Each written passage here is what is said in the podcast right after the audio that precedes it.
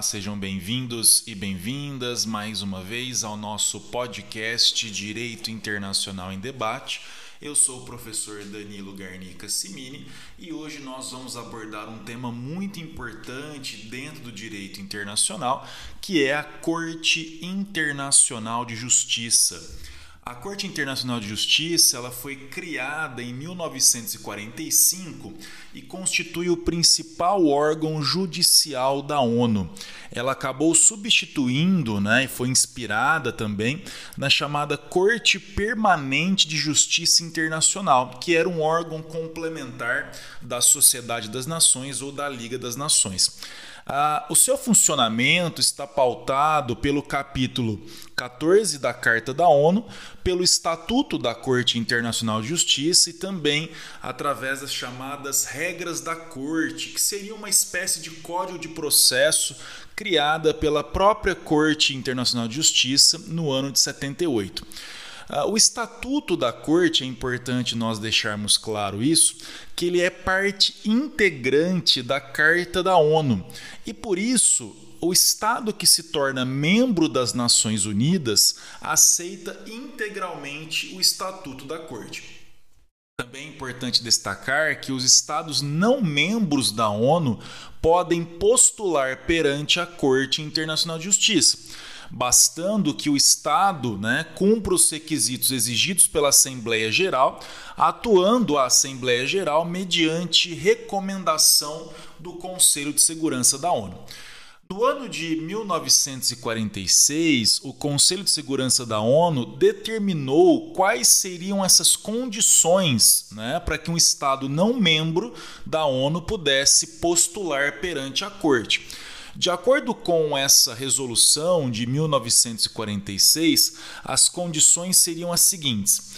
Primeira condição: o Estado que não seja parte do estatuto deverá depositar no cartório da Corte uma declaração aceitando a jurisdição do tribunal e se comprometendo a cumprir de boa fé as decisões da Corte e aceitar as obrigações incumbentes aos membros da ONU nos termos do artigo 94 da Carta das Nações Unidas. A, referida declaração ela poderá ser particular ou geral. Uma declaração é particular quando uh, o Estado aceita a jurisdição da Corte Internacional de Justiça somente em relação a uma controvérsia específica.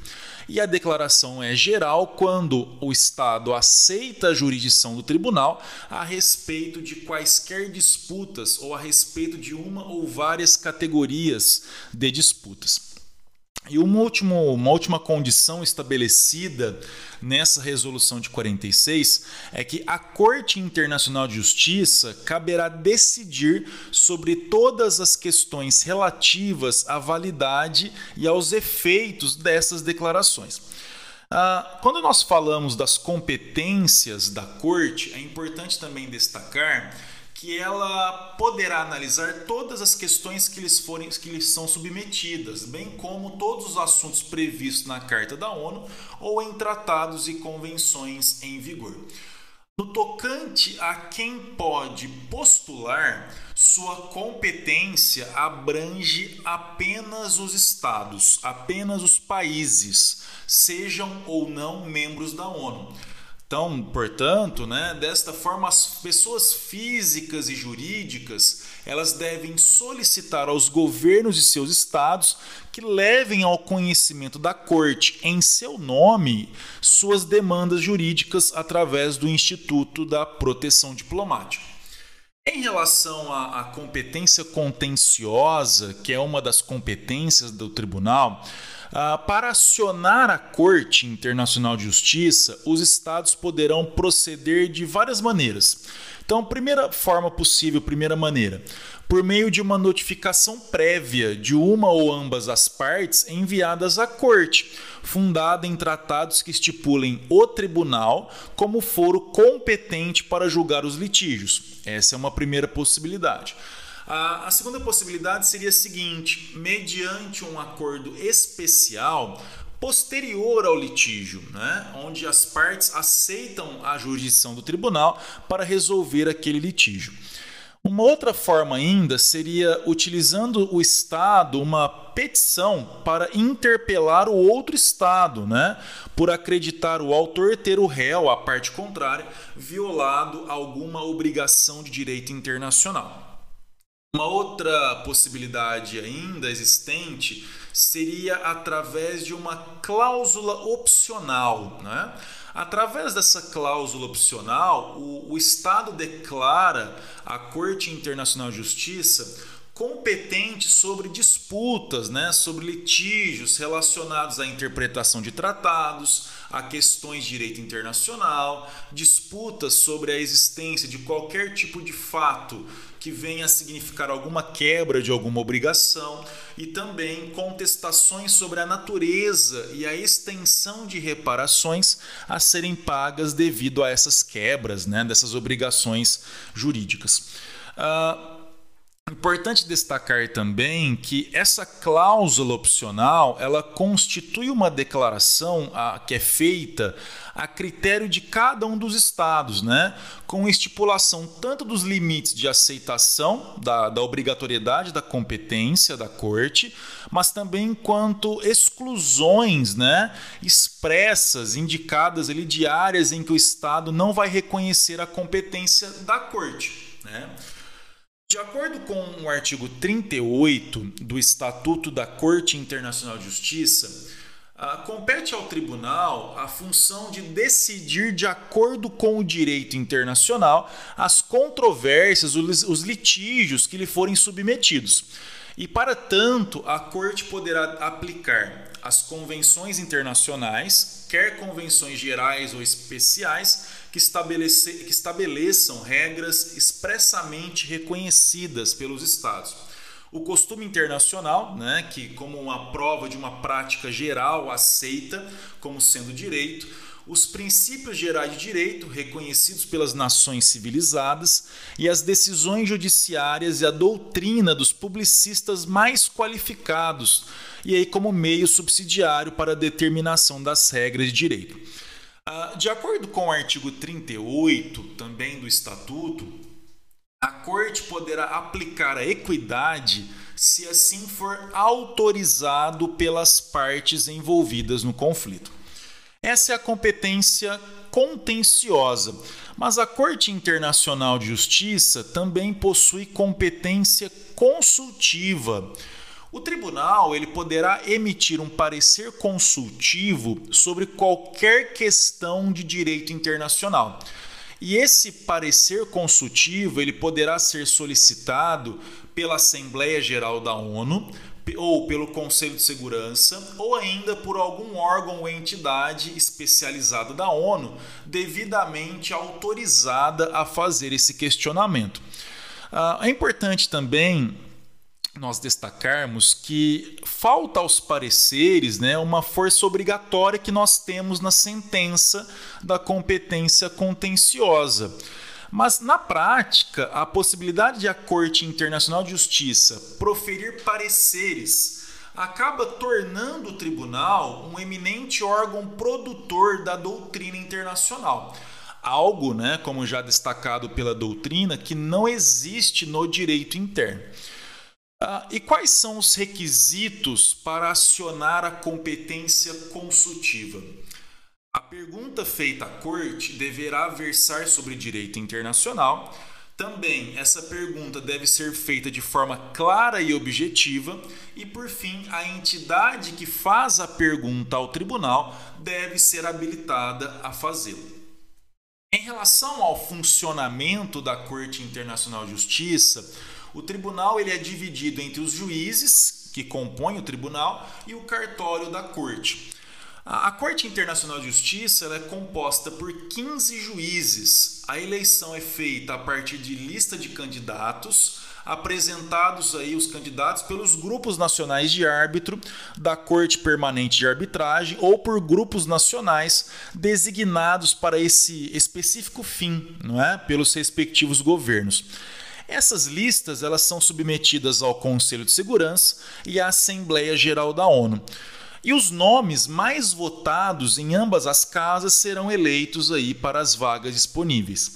Os juízes devem gozar de alta consideração moral e possuírem as condições exigidas em seus respectivos países para o desempenho das mais altas funções judiciais, ou devem ser jurisconsultos de reconhecida competência em direito internacional. Os juízes possuem mandato de nove anos e há possibilidade de recondução. Os juízes da Corte Internacional de Justiça é importante também nós destacarmos que eles gozam de privilégios e imunidades diplomáticas e nenhum deles poderá exercer qualquer função política ou administrativa ou dedicar-se a outra ocupação de natureza profissional. A Corte Internacional de Justiça ela tem um presidente, um vice-presidente, que são eleitos dentre os juízes para mandato de três anos e passíveis aí de reeleição. Uh, o estatuto também da Corte Internacional de Justiça ele reconhece a possibilidade de nomeação do juiz ad hoc quando o Estado né, envolvido ali no conflito não possuir juiz de sua nacionalidade. Agora falando um pouquinho mais das questões processuais, as línguas oficiais da Corte Internacional de Justiça são o inglês e o francês e as partes poderão acordar quanto à utilização de uma ou outra língua ao longo de todo o processo. As partes também elas são representadas por agentes que podem ser assistidos por consultores ou, ou advogados. E o processo ela, ele possui duas fases: uma fase escrita, composta por memoriais e contramemoriais, e uma fase oral. Uma observação também é muito importante. Ah, em caso de não comparecimento da parte citada em processo de jurisdição obrigatória, não será impedido o julgamento à revelia. Né? A corte ela poderá julgar o caso em favor dos pedidos do Estado autor, mas, para tanto, a competência da corte ela deve ser atestada, bem como os pedidos do autor devem ser suficientemente calcados, né, fundamentados em fatos e em direitos. Ah, as audiências na Corte Internacional de Justiça são públicas, exceto quando a própria corte, o próprio tribunal, decidem em sentido contrário. Mas das, as deliberações são sempre secretas. As decisões são tomadas pela maioria simples de votos dos juízes presentes e, em caso de empate, o voto do presidente prepondera. Aí, quando nós pensamos na, nas manifestações dos juízes, nós temos três possibilidades as chamadas declarações de votos, né, onde os juízes que votaram com a maioria e desejam expor suas razões, os chamados votos em separado, os juízes então que votaram com a maioria, mas discordam de certos aspectos ou apresentam alguma fundamentação diferente da, da maioria, e por fim nós temos os votos divergentes. Com os juízes, então, são juízes vencidos, né, melhor dizendo, uh, que apresentam aí a sua, a sua decisão aí, né, a sua manifestação. Então, juízes vencidos na decisão pela maioria. A sentença ela é definitiva, inapelável uh, e, e tem força obrigatória somente para as partes em litígio e em relação ao caso decidido. A revisão da sentença, se for o caso, ela será solicitada à corte, à própria corte, em razão do descobrimento de algum fato que não era conhecido antes da sentença, desde que esse fato ele possa exercer alguma influência decisiva. Ah, o pedido né, de, de revisão ele deverá ser feito no prazo de seis meses da descoberta do fato novo e até dez anos contados aí da sentença. Relação às questões incidentais, o que são as questões incidentais? As questões que são objeto próprio de julgamento são verdadeiros processos autônomos que vão incidir sobre o processo principal. Então, nós temos as medidas provisórias, que podem ser obtidas pelas partes para resolver alguma questão urgente. Nós também temos as chamadas objeções preliminares. Qual o objetivo de uma objeção preliminar? As objeções preliminares elas buscam afastar a competência da corte para aceitar ou julgar o caso principal. Nós também temos a chamada reconvenção, que se dá quando o réu reconvém e faz ele próprio acusações contra o autor e aí o, o, o que se torna, né, o autor acaba se tornando réu reconvinte no processo incidental de reconvenção. Nós também temos a chamada intervenção, que é quando um terceiro estado com interesse direto sobre o processo principal intervém nesse processo. E por fim, nós temos a chamada descontinuidade. Acontece quando o, autor, o Estado autor, retira as acusações antes de ser citado o réu ou no caso do Estado réu já haver sido citado, ambas as partes resolvem de comum acordo uh, descontinuar ali, encerrar o processo principal.